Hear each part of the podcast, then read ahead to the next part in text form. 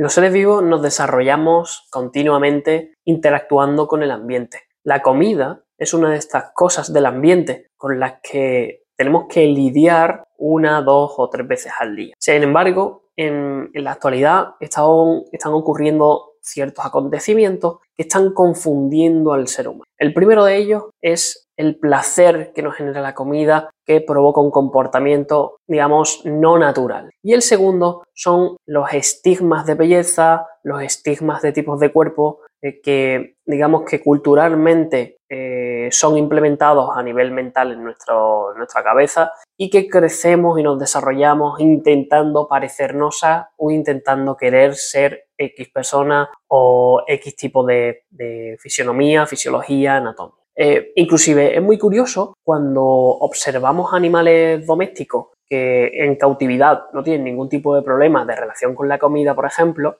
y cuando lo llevamos a nuestras casas, cuando nos volvemos, eh, digamos, un, un, ser más, un hijo más de nuestro, de nuestro ambiente, empiezan no solo a comportarse de manera diferente con la comida, de forma como obsesiva, sino que además eh, empiezan a tener los mismos problemas metabólicos que tienen, eh, digamos, los, humanos modernos, incluyendo enfermedades como la diabetes, incluyendo enfermedades con la hipertensión, etcétera, etcétera. Por lo cual, en este episodio quiero dedicarlo para hablarte de cómo mejorar la relación con la comida. Si te interesa este tema, te recomiendo que te quedes conmigo un ratito, porque al final del capítulo te voy a contar cosas muy chulas.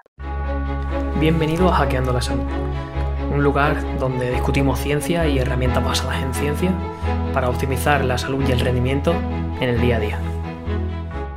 Lo primero que debemos abordar es este aspecto que se da demasiado frecuente en la actualidad, que es los procesos de ingesta ininterrumpida. ¿Qué quiere decir esto? Pues que el ser humano promedio come un número de veces muy alto en el día y, eh, digamos, inclusive metiendo pequeñas cantidades de comida entre hora típica del desayuno, por ejemplo, hora típica de la comida y hora típica de la cena. Esto eh, se, ha, se, ha, digamos, se ha desarrollado así, ya que la industria alimentaria eh, ha conseguido durante estos últimos cientos de años, eh, ha conseguido tener un mayor volumen de alimento biodisponible o disponible en los supermercados para, para nosotros, para los humanos. Por lo cual, cuando analizamos cómo son los hábitos de las personas actualmente, vemos que comen entre 6 y 6 veces al día, sin apenas preocupación eh, durante toda, prácticamente toda su vida. Eh, no, conozco a nadie que cuando tú le preguntas, oye, eh, ¿qué es lo que más miedo te da? Te diga no poder tener comida en la cena. No por lo menos en las sociedades industrializadas. Em, inclusive hay una cosa que agrava la situación, que es que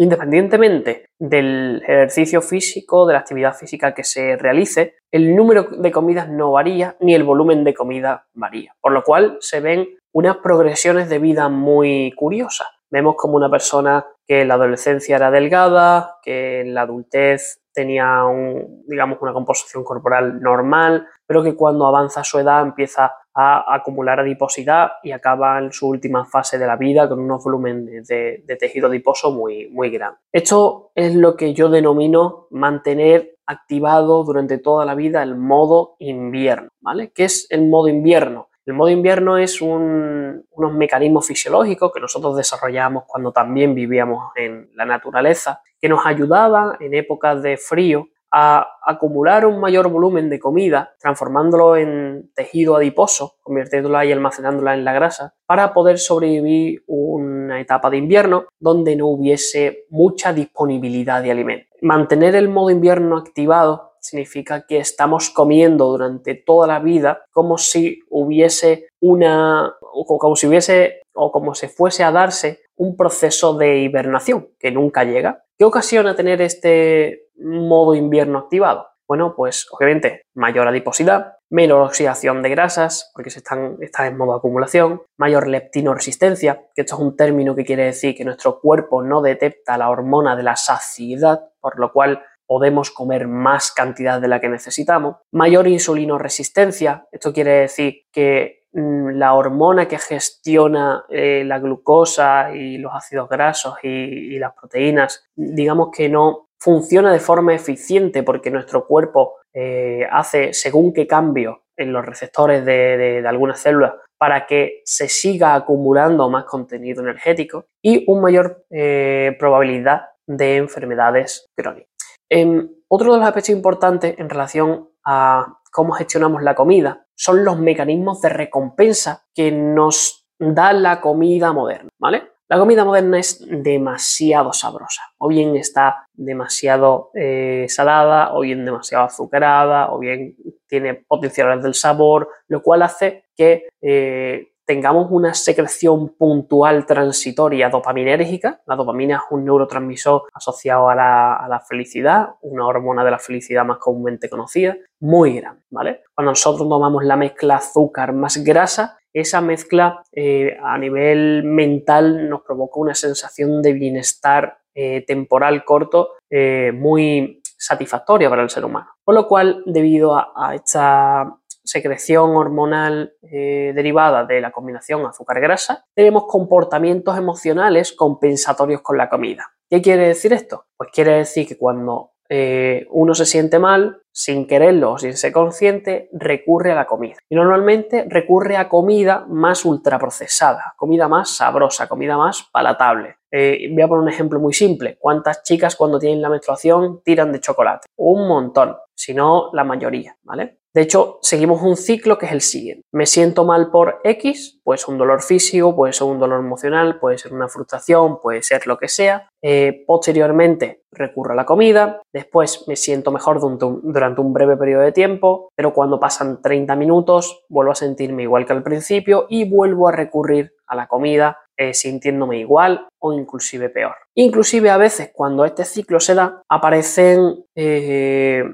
aspectos que complican el cuadro, porque eh, empezamos a llevarnos mal con los alimentos, empezamos a sentirnos culpables por haber comido X alimento o Y, por lo cual esto da lugar a los TCAs, trastornos de las conductas alimentarias, como puede ser el trastorno por atracón, sentimientos de culpa tras comer, rechazo al alimento, fobias a la comida, no querer comer, etcétera. Y por si no fuese suficiente esto, tenemos la parte de la imagen personal. Eh, la sociedad eh, actual nos inocula estos mensajes en los que nos dice que tenemos que ser de una forma concreta, con una masa muscular concreta, con un perímetro de cintura, de cadera, de pecho de una forma concreta. Y crecemos con esa idea en la mente aunque no la queramos o aunque no la aceptemos, por lo cual sabemos que existen cuerpos normativos o cuerpos estándar a los que se debe llegar o esa es la idea con la que nos desarrollamos marcar abdominales o tener, como decíamos, X centímetros de cintura, cadera o pecho, se vuelve la obsesión de miles y miles y miles de personas. Y obviamente sin nombrar el tema del peso. Eh, la, imagen o el concepto de un peso ideal lo tiene todo el mundo en la cabeza. Eh, de hecho, si yo salgo ahora mismo a la calle y le pregunto a las primeras cinco personas que me encuentre, oye, ¿cuál crees que es tu peso ideal? Entienden en el concepto y me dicen un dato. Sin embargo, el peso ideal no, existe, no, es algo eh, que, venga instaurado en la biología del, humano. Por lo cual, ¿cuál estrategia podemos hacer para mejorar nuestra relación con la comida? Lo primero es la identificación de qué, digamos, qué nivel de relación con la comida tengo, ¿vale? Siendo 0 muy mala y 10 la mejor del mundo.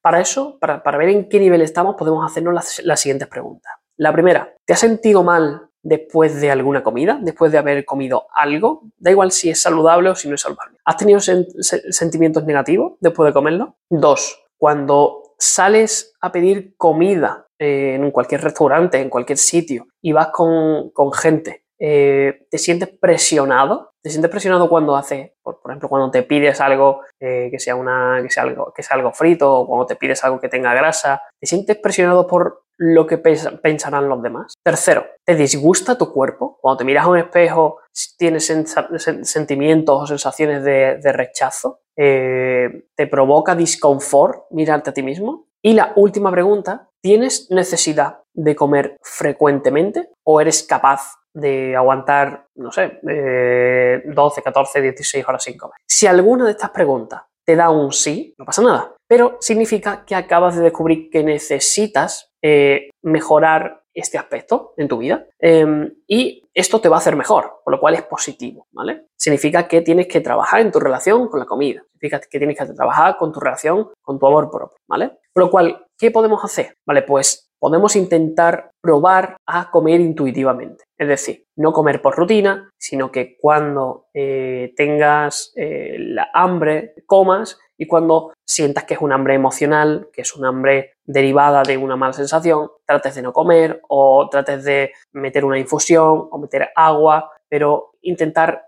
desasociar poco a poco los, sentimientos negativos con la comida. Eh, lo siguiente es evitar recurrir a los alimentos cuando te sientas mal. ¿vale? Esto es súper importante. Y si ves que a una semana, dos semanas, tres semanas no consigue eh, ir mejorando poco a poco estos aspectos, lo más recomendable es que acudas a un psicólogo especialista y que investigue por qué en tu caso intentas paliar ciertas emociones con los alimentos o eh, intentas descubrir por qué realmente no, no, te quieres a ese nivel de que eh, te mires a un espejo y tengas malas emociones, etcétera, etcétera. Eh, como conclusión, la comida tiene una importancia extrema y llevarse bien con la comida no solamente va a afectar a nivel mental, sino que también va a optimizar procesos digestivos. La cabeza es la que prepara a todos los órganos desde la boca hasta el ano, a que hagan su trabajo de forma eficiente. Si nosotros comemos una comida estando contentos, felices, sin ningún tipo de alteración emocional,